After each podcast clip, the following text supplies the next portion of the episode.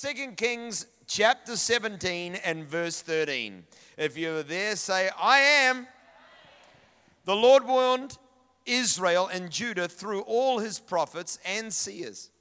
Turn from your evil ways. Observe my commands and decrees in accordance with the entire law, not just the ones you like, that I commanded your fathers to obey, and that I delivered to you through my servants, the prophets. But they would not listen, as they were stiff necked as their fathers, who did not trust in the Lord their God. They rejected his decrees and the covenant he had made with their fathers and the warnings he had given them. They followed worthless idols and themselves became worthless. They imitated the nations around them, although the Lord had ordered them, do not do as they do. And they did the things the Lord had forbidden them to do. In the middle of verse 15 is an amazing sentence. They followed worthless idols and themselves became worthless. Come over with me this morning to one more passage, and that's in the book of Numbers, chapter 14, and we're going to start reading in verse 21. Nevertheless, as surely as I live, and as surely as the glory of the Lord fills the whole earth, not one of the men who saw my glory and the miraculous signs I performed in Egypt and in the desert but who disobeyed me and tested me ten times, not one of them will see the land I promised on oath to their forefathers. No one who has treated me with contempt will ever see it. But because my servant Caleb has a different spirit and follows me wholeheartedly, I will bring him into the land he went to, and his descendants will inherit it. I read a passage of scripture just recently that arrested my heart and caused me to begin developing a series of messages that I want to share with us all as a church family in the slots that I have over this month of April. And the, the sentence that I read in my reading of the scriptures was they followed worthless idols and themselves became worthless. I want you to understand that this isn't even a statement that has been made by a man. It's not an observation. This is literally in the middle of this book a prophetic declaration. They followed worthless idols and themselves became worthless. It struck me as I read this passage of scripture that everything about our lives is determined by whom we choose to worship. Worship at the end of the day is the defining attribute of any person's life. It will always be the thing that separates them, that defines them, that makes them. As our life is played out, it is true that every person increasingly will reflect the object of their worship.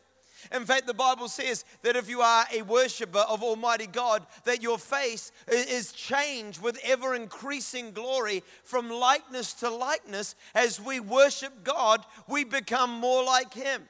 But it's true, my friends, that whether you're worshiping God or worshiping something else, you will always gravitate in the direction of your worship.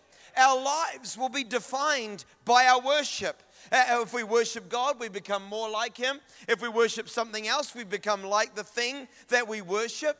And here in this passage of scripture, the Bible literally says that they worshiped, sorry, they followed worthless idols and themselves became worthless. In other words, your worship determines your worth.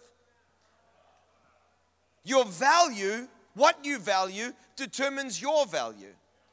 What you follow will determine what you become.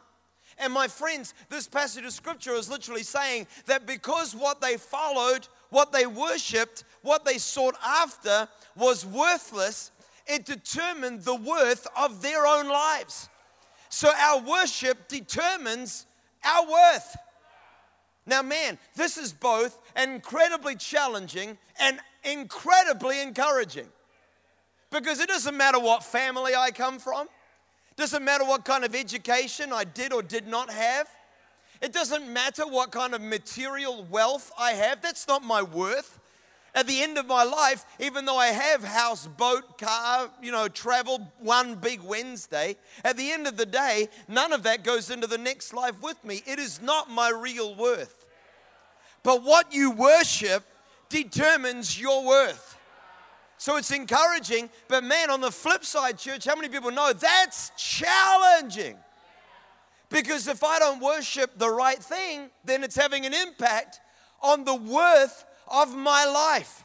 If you worship God, then it will increase your worth. If you worship something else, it will decrease your worth. People sitting there going, man, that's a challenging statement, but let's stay with it because in this sermon, I reckon people are going to leave this building knowing that their worship determines their worth. Everything about life is about worship. How many people know that when God calls for our worship, it's not because it's good for God? God's not an egomaniac up in the sky going, I really need some people to give me a bit of love. He's not sitting up there going, Man, I'm really a little bit insecure. Am I really the deity? Am I really the supreme power of the universe? How about we get a little few sycophants to gather around me, you know, like a despicable me kind of situation. Everyone's kind of bowing down, you know, or, you know, those little, what's it, the Toy Story? They got little one eyed monsters. You say it does, you say it does. And God's not, God's not that creature up there, you know, looking down, going, Yes, I need somebody with one eye. God doesn't call for our worship because it's good for God. In fact, look at this another way whether you worship God or don't doesn't change anything about God. But listen, man, it's not good for God when we worship Him. But put it another way, it is crucial for us that we worship God. Because whether we worship God or not changes nothing about God. But whether we worship God or not changes everything about us. So God calls for our worship, not that it's going to have any impact on Him whatsoever, but it is going to have a literally life altering impact on us, on our worth, on our lives, on what is possible for us. I want you to understand that God is the supreme power of the universe. He is the creator of the world. There is none higher than him. That our God is the highest. There is none higher. Now, I want you to understand that every person has potential in their lives, and it's either low or high what we achieve in our lives. And the Bible is saying that when you follow worthless idols, you become worthless. Flip it on its head. When you worship the one who is the greatest, then you're setting your life on a direction towards your personal greatest. Whoa. So, what you worship determines your worth. The greatest level that any person can ever achieve in life is to become like Jesus. Don't let it ever fool you. Don't ever let yourself be deluded into thinking that something else is of equal or greater value. The highest height you can ever achieve in your life is Christ likeness. People think that the greatest thing they can achieve is an easy lifestyle, material wealth, equity. You know, maybe it's just, you know, uh, uh, the right woman of your dreams, the right man. But the greatest joy in life is to become more like Jesus. They followed worthless idols and themselves became worthless. Your worship determines your worth. Somebody sit in this room saying, But I don't worship. No, no, no. Everybody worships. Everybody worships. We just define it in the wrong category. In fact, when I began a couple of weeks ago to tell people I'm going to do a series over the month of April about worship, people thought that I was referring to the songs that we were singing this morning. That is worship. That is obviously worship, but in no way encompasses the entirety of worship. In fact, really all it is is just our corporate expression. It's like the tip of our worship. It is not the substance of our worship. In fact, flip it on its head. If you think that a life of worship towards God is simply to lift your hands in a service like this and has no impact in the way you live your life, then I'm telling you right now, the God of the universe is not receiving your worship. What you do on a Sunday has no impact on the way he thinks or feels about you, has no impact on the way that you live your life because worship is far more than just what we sing in a song on a Sunday. Worship is about what you value, it's about what you want to become. Everybody wants to become like something. Everybody has an ideal. Everyone has supreme value put next to something in their lives. And whatever that thing is, is the object of their worship. I want you to understand this morning, church, that we were designed for worship. The very fact that we are not God, by very nature, says, if I am not God, I am designed to worship Him. Because that's the way it goes. I either am Him or I exist to worship Him. So, as we start to think about worship in our lives, we're going to understand that there is a part of us that is designed. You, you, if, if you are not God, then worship is part of what you need. And worship will be something that you always do, whether it's towards God or something else. Worship is about everything in our lives. Let me break it down for you. What you emulate is worship. What you emulate. In other words, what you, what you are looking at, what you are copying, what we are trying to become, in our lives, whatever we are copying, trying to become, whatever we are emulating, looking up to, aspiring to become like, this is the object of our worship. And listen, no person's an original. I'll never forget Winkie Pratney when I was a youth pastor told a story about being uh, in, know, in uh, Texas where he, he, lived and, and he came out of his house one day and in, in America where, where he was, the, they didn't have school uniform. And so they were, you know, the, the, the school students were all heading off to school and Cyndi Lauper had just put out a, a, new music video. And in the music video, she had her hair done up in the air like Marge Simpson and she had a really short mini skirt and she had high heels. And Winkie Pratney said he came out the door of his house to kind of get the newspaper, and all these girls are going to school, and every single one of them has got their hair up and like Marge Simpson has got high heels on, which you know uh, my daughter is never going to wear high heels to school, and uh, and has got a, a short miniskirt on, and they're walking down the street to school, and he says to them, he says to them, listen, he says, why are you all dressed the same? And they said, because we want to be different. And, and the very thing is that, listen, I mean, you know, in our culture, there's a lot more people looking like those teenage girls than we ever are willing to give credit. I'm not, I'm not trying to emulate anybody, but the, that's ex- actually, when you break it all down, that person's got something that they want to become like. They've got something that they're copying, some ideal. Their ideal is not to be like the other ideal, but you just like the kids following Cyndi Lauper. Everybody is trying to emulate something. Why? Because we were designed for worship. So, emulation is part of our makeup. So, ask yourself the question what are you copying? Because whatever we emulate in life is the object of our worship. That's why the greatest aspiration for any person is to become more like Jesus. Because that's worship of the Almighty God. The second thing, what you bow down to is worship. In fact, the most often translated Hebrew word that we use for our word worship, and most often in the Bible, it's a phrase that literally means to bow down. To literally bow before, to kind of recognize, to submit to, to recognize as being over. And this is what it means to be a worshiper. And when I think of bowing down, you can't think about it for very long without thinking about Daniel.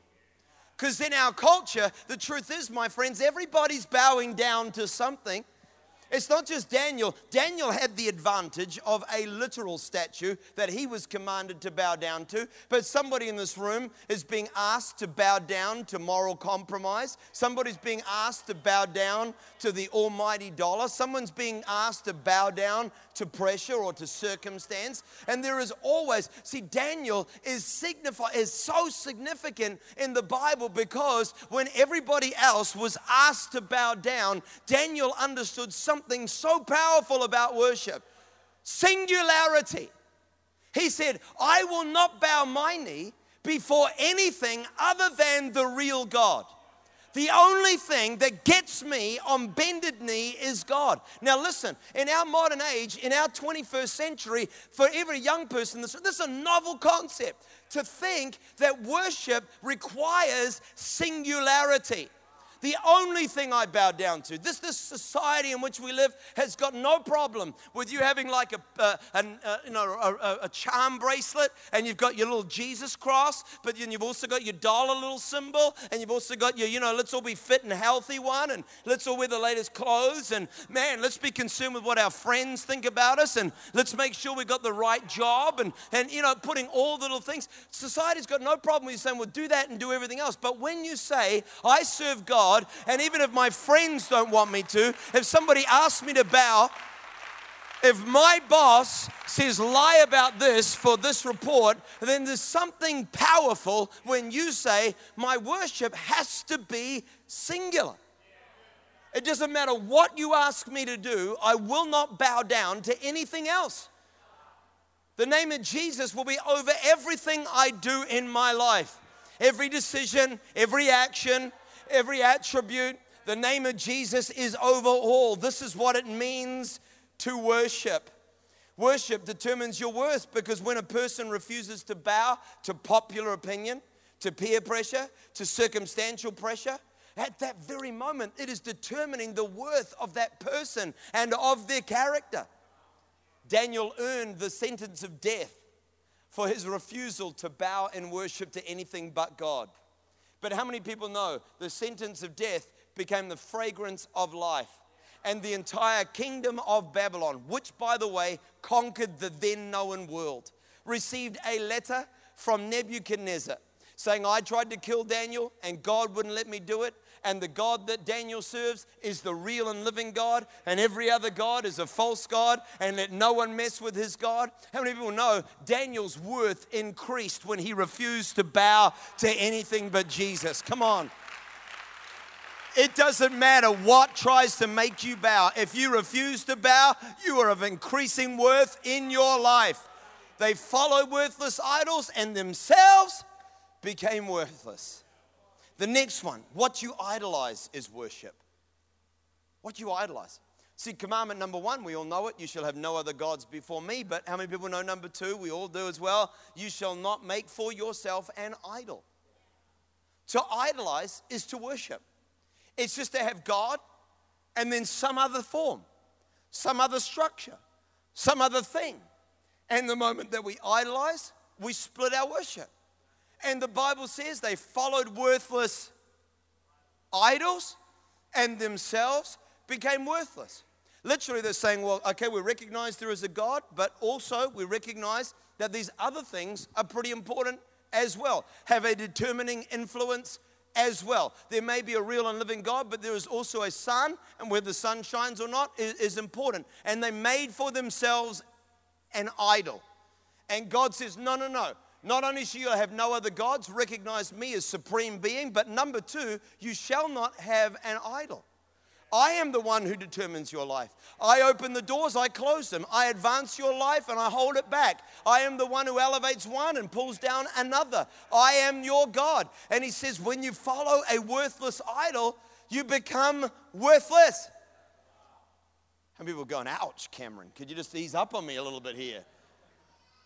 But God is looking for our worship. The God you make God you may credit at the center, but the idol is the thing that has the casting vote. Everybody say ouch. Number three, what you aspire to be is worship. Kapiti, a lifestyle on the Kapiti coast can be an aspiration, can be the consuming passion of your life to just have what you need to have this deal. But what you aspire to be is worship. Aspiration is worship, set in the ultimates. What's the highest height you can get to? This is why, in our 21st century culture, the church should never be apologetic about saying that a celebrity culture is a low culture. Come on, let's call a spade a spade. The reason why I think a celebrity culture is so low is that the Kardashians, the Hiltons, the Simpsons. I'm not talking about the cartoon one, I'm talking about Jessica.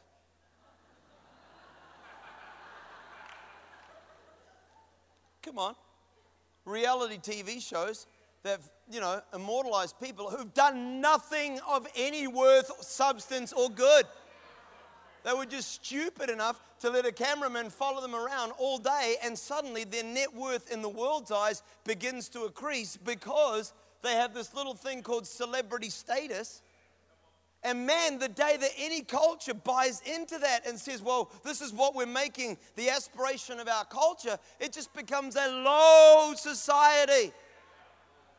A friend of mine was in a prayer meeting many years ago and, uh, and with a bunch of pastors and, and a kind of a retreat environment. And the guy was running it, Pastor Phil Pringle, who I just love and who's from right here in the Wairarapa and uh, where Dev's from and, and Masterton, was, was uh, in the room. And the, the interviewer, the kind of, not the interviewer, the pastor leading it said, I want you to take a moment and I want you each to write down on a piece of paper what you aspire to be in life. Now, a bunch of pastors, so obviously they've got some pretty good things. You know, one's like, I want to build, you know, an influential church that changes my city. I want to change a nation. I want to proclaim the gospel everywhere. And they're going through all of these aspirations of different people. And, you know, I don't have the names of every person, but what I do know is that there is one who has achieved a peculiar amount of significance in his life, and it'd have to be Pastor Phil. Pastor Phil Pringle. It gets to Pastor Phil, and they had to read out what they had on their piece of paper. And Pastor Phil just says, My aspiration in life is to become more like Jesus. And man, obviously, he's an artist and he's got cool answers, and I probably wouldn't have that kind of cool answer myself if I was one of the other pastors. And I'm sure they're all like throwing their piece of paper on the ground and going, Oh, Pastor Phil, you're just a smart aleck, you know. But there's got to be a, a reason why they've been able to start hundreds of churches in nations around the world. And it's got to be the fact that someone's saying, I don't want fame and I don't want, you know, I don't want influence. I don't, I don't want, I don't want just the house, the boat, the car, the bike. I don't want just a bunch of sycophants. I want to be more like Jesus Christ. And any person who says, My aspiration is to become more like Jesus, is going to increase in their worth because your worship determines your worth. The next one, what you serve is worship. In fact, the two most common phrases in the Bible for worship are either to bow down or to serve. And the word serve means to be made a slave. That's why the Apostle Paul, when he writes in the New Testament, he uses an awesome word in the New King James Bible about his life. He says, Paul, a bondservant of Christ Jesus. He's literally saying a bond servant means somebody who doesn't have to be a servant, you choose to be a servant. And the word phrase bond servant literally means of my own volition, I am a slave to my master. And that's why his life counted for such a significant amount and the moment you say, I am a slave to Jesus, how many people know the slave to Jesus is of greater worth than the king who is independent from Jesus? The president who is independent from Jesus is of less worth than the bondservant of Jesus because what you serve is worship. You with me this morning, church? It is actually an expression of our worship, what we choose to serve. Number four, uh, sorry, the next one, I don't know what point we're up to, but the next thing, whatever it is, whatever number you want to put next to it, just go for it. But the next one, how you choose is worship. I don't know how I can accurately, and over this month, we're going to have a few Sundays we can tackle this, but I want you to understand that worship is just so much more than hands lifted on altar calls. So much more than slow songs and a worship leader with muted, you know, uh, uh, uh, lighting in the house and, you know, a beautiful melodic keyboard in the background and a whoa. You know, it, it is so much more than that. But worship is about how you choose. That's worship. The fact that God comes into it. You know, when you go up to the movies and you're standing there and looking, there's 12 choices, and you're at Reading Cinemas and the Courtenay Place or reading in the Kapiti Coast where there's, you know, three choices, but here in Wellington, 12. And as you're standing there in front of the chicken and you're buying your, your, your, ticket and you look up and you see one movie and you see another, what, what comes into your head? The framework of your choice. That's worship. Worship. The fact that I choose not to see one movie that's filled with sex scenes or filled with, you know, just unbelievably gratuitous violence, when I, when I choose not to see that in favor of something else, it's not just because John Cameron thinks it, it's because I am a worshiper of Almighty God. The fact that there could be other options that come into your life, second, you know, second choices around marriages or whatever. Not that it's ever been a, a thing for me, but I'm, because my wife's just oh, so hot. Uh, um, but you know, when you choose singularity, that's, that's not just a choice, that's worship. On the bad days, the choice to praise God is worship. That's why, that's why, that's why Job began the book of Job as the most wealthy man in the world and finishes the book of Job with twice the, the, the physical, I'm talking about the material now, twice the net wealth that he had at the beginning of the book of Job. So he's already the most wealthy man in the world. At the end of the book of Job, he's got twice the amount of money that he had then. In other words, no one can catch up to Job. But how many people know the reason why was not because of his money, but because of his choices around worship? But because when it was all taken away from Job, he falls to his knees and he says, The Lord gave, the Lord take away. Naked I came, naked I go. And in the middle, may the name of the Lord be praised. And the choice, the choice, the choice to worship increased his worth. I want you to understand that everything about life comes back to worship. It's all worship. God is wanting our whole lives as worship. In fact, Ben read it in our offering here this morning. That's why I know the Holy Spirit is speaking. Colossians 3:17. Whatever you do, whether in word or deed, do it all in the name of the Lord Jesus. See, when everything you do in your life can be done in the name of the Lord Jesus, your worship is complete. Not when you can lift your hands up, but when you say, God, you're happy with the way I got out of bed today. God, you're happy with the way I treated my wife today. God, I can say that I parented my children in the name and through the name of the Lord Jesus. When, when the way I prioritize my finances is in line with what Jesus wants, God is wanting us to get to a point where everything we do, we do in the name of the Lord Jesus. That is worship. Romans 11, verse 36 For from him, and through him and to him are all things. In other words, everything is about God and everything is about worship. Bob Dylan said, You're going to have to serve somebody. And I discovered this the other day that all the teenagers in our church sit there and go, Who's Bob Dylan? It's all worship. Bob Dylan said, You got to serve somebody. It might be the devil and it might be the Lord, but you're going to have to serve somebody because all of life is about worship. And my friends, God wants us to understand that our worship determines our worth. They followed worthless idols and themselves became worthless. Now, listen, Jesus died for you and for me. How many people know God only had one son? The one thing of value to God in all the world, apart from you and me, was his son. And if Jesus died for you and I, then there is not a worthless person hearing my voice this morning. You are not worthless. You are by very nature priceless. Everything else in this world will pass away, but you will remain forever. You are valuable. You are precious. You are of great value to God. Now, listen, the children of Israel came up out of Egypt. They came up out of Egypt, where for 400 years they had been in slavery to the nation of Egypt.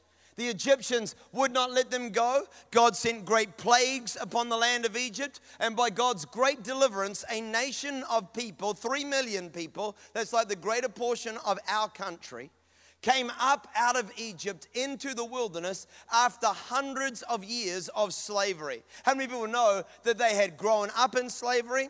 Slavery is all they had ever known. Slavery was all they had ever experienced. They had never reaped a crop and kept it.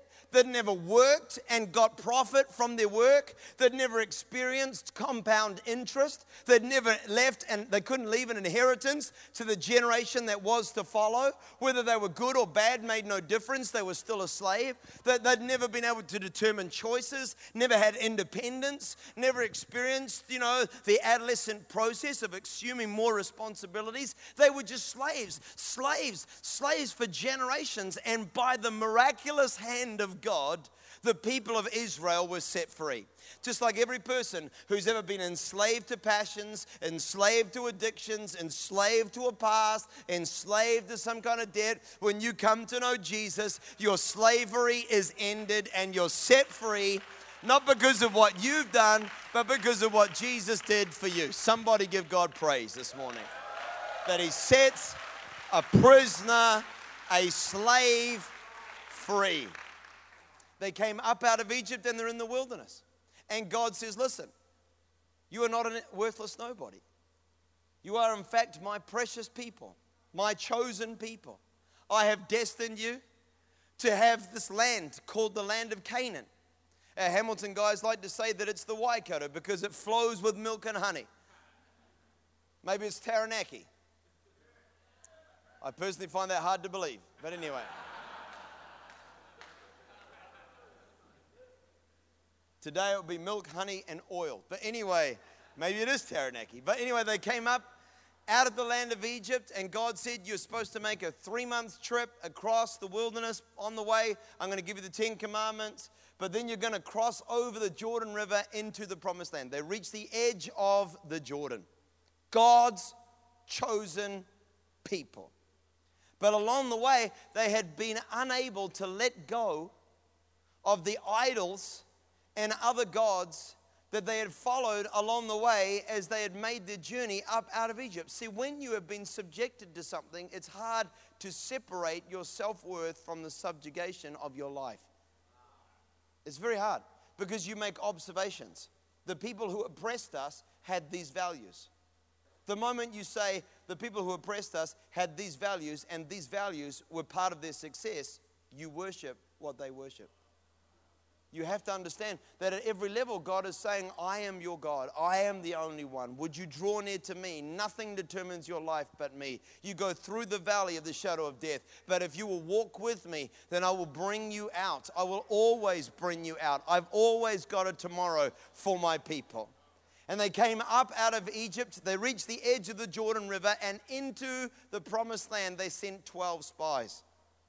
Your worship determines your worth.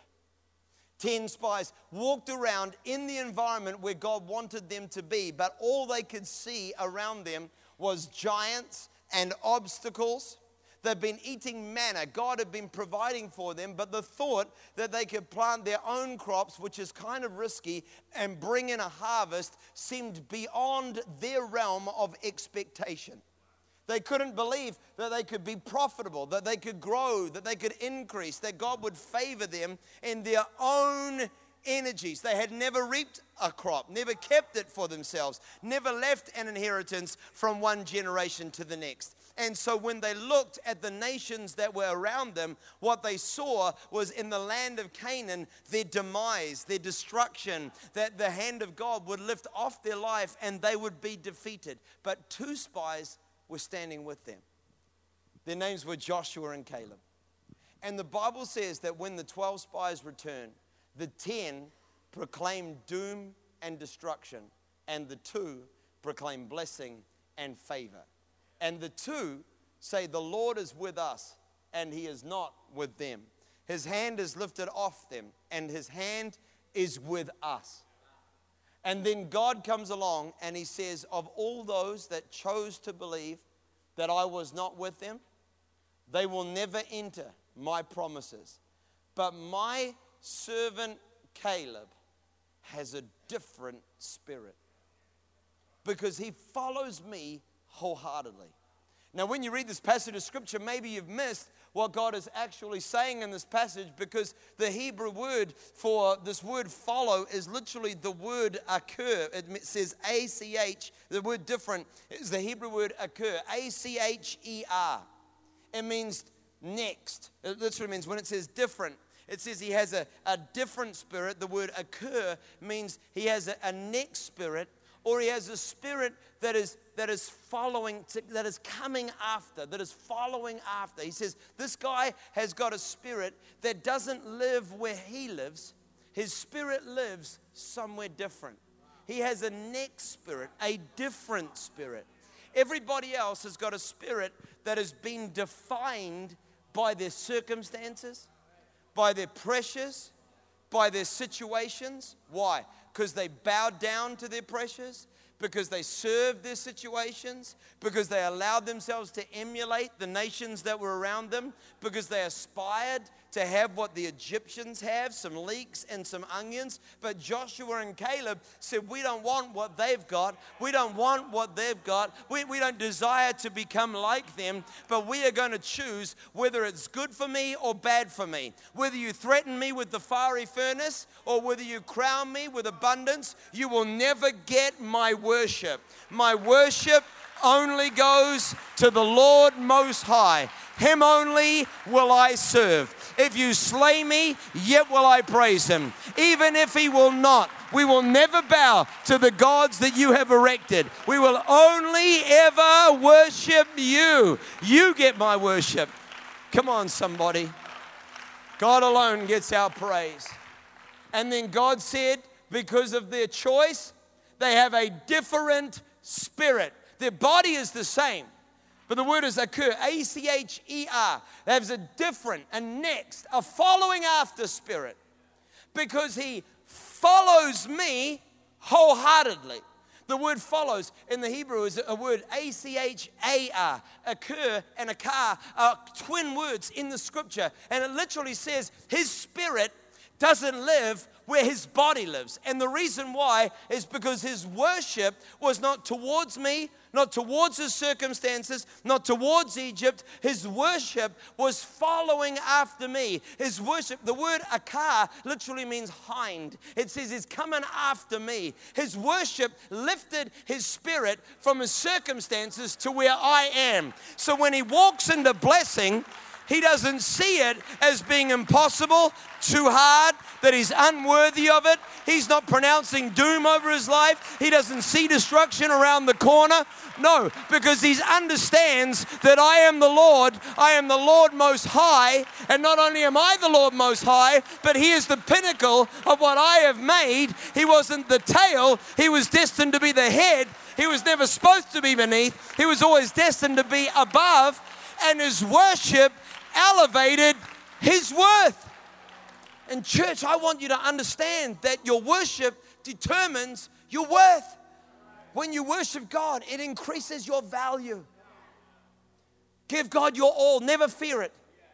Never bow to another source. Never feel like you're going to be destroyed if you ever bend your knee or if you ever, if you ever know that if you only ever give God your worship, your life, it might not every day be peaches and cream and tiptoeing through tulips. But if you will serve the Lord your God, then He will crown your years with abundance. He will bless your future. He will compound your life. He will bring you forward.